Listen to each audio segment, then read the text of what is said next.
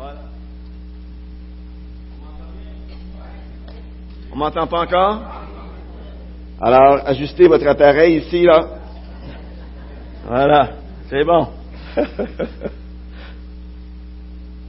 eh bien, je pensais qu'il y aurait peu de monde ce matin. Je me suis dit, euh, on est une heure, euh, on est plus tard, une heure plus tard des maritimes. Alors maintenant, on est rendu des maritimes aujourd'hui, hein. Alors voilà. Mais euh, je pense que vous vous êtes levés à temps. Alors je remercie le Seigneur. On va prier ensemble et ensuite on va regarder le chapitre 10 d'Apocalypse. On continue notre série sur l'Apocalypse et on va regarder ça ensemble ce matin. Alors prions. Père éternel, merci encore une fois l'opportunité que nous avons de nous réunir ensemble, de partager ta parole et Seigneur de nous instruire de ce que toi tu veux nous dire. Seigneur, encore une fois, on est euh, reconnaissant envers toi parce que ton salut est merveilleux, parce que ton salut est éternel. Merci Seigneur Dieu parce que tu nous tiens dans ta main et ta parole nous dit que personne ne va nous ravir de ta main. Alors merci pour l'espérance que tu nous donnes ce matin et à tous les matins, aussitôt qu'on se lève, eh bien nous avons cette espérance dans notre cœur que tu vas nous protéger tout au long de la journée qui vient. Seigneur, merci parce que tu renouvelles nos forces aussi à chaque matin et tu renouvelles ta bonté envers nous. Et on veut t'en louer ce matin.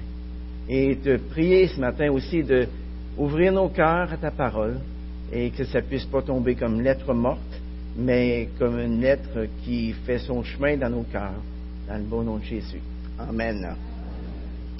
Alors, Apocalypse chapitre 10. Est-ce qu'on peut allumer les lumières ici, là? ça sent bien. Ils pas là. Ah. Juste ici, là, les petites lumières. Bon, c'est bon. Merci. Alors, Apocalypse chapitre 10. Je vis un autre ange puissant qui descendait du ciel, vêtu de nuée. Sur sa tête était l'arc-en-ciel. Son visage était comme le soleil et ses jambes comme des colonnes de feu. Il tenait à la main un petit livre ouvert. Il posa le pied droit sur la mer et le gauche sur la terre. Il cria d'une voix forte comme rugit un lion. À son cri, les sept tonnerres firent entendre leur voix. Quand les sept tonnerres eurent parlé, j'allais écrire, mais j'entendis du ciel une voix dire, Ferme d'un sceau ce qu'ont dit les sept tonnerres et ne l'écris pas. Et l'ange que j'avais vu debout sur la mer et sur la terre leva la main droite vers le ciel, puis il jura par celui qui vit au siècle des siècles, qui a créé le ciel et ce qui s'y trouve, la terre et ce qui s'y trouve, la mer et ce qui s'y trouve. Il jura qu'il n'y aurait plus de délai. Mais qu'au jour de la voix du septième ange, quand il s'apprêterait à sonner de la trompette, alors le mystère de Dieu s'accomplirait, comme il en avait annoncé la bonne nouvelle à ses serviteurs les prophètes. Et la voix que j'avais entendue venir du ciel me parla de nouveau en ces termes. Va, prends le petit livre ouvert dans la main de l'ange qui se tient debout sur la mer et sur la terre. J'allai vers l'ange en lui disant de me donner le petit livre.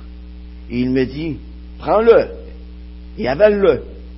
Il remplira d'amertume tes entrailles, mais dans ta bouche, il sera doux comme du miel. Je pris le petit livre de la main de l'ange et je l'avalai. Il fut dans ma bouche doux comme du miel. Mais quand je l'eus mangé, mes entrailles furent remplies d'amertume. Puis on me dit, il faut que tu prophétises de nouveau sur beaucoup de peuples, de nations, de langues et de rois. Parole de Dieu, les amis. Apocalypse chapitre 9 s'est arrêté avec le son de la sixième des sept trompettes. Malgré tous les désastres qui ont déjà ravagé la terre au son des six premières trompettes. On voit à la fin du chapitre 9 que les hommes refusent quand même de se repentir. Ils refusent de se repentir des œuvres de leurs mains. Ils continuent d'adorer les démons et les idoles de leur fabrication qui ne peuvent ni voir, ni entendre, ni marcher.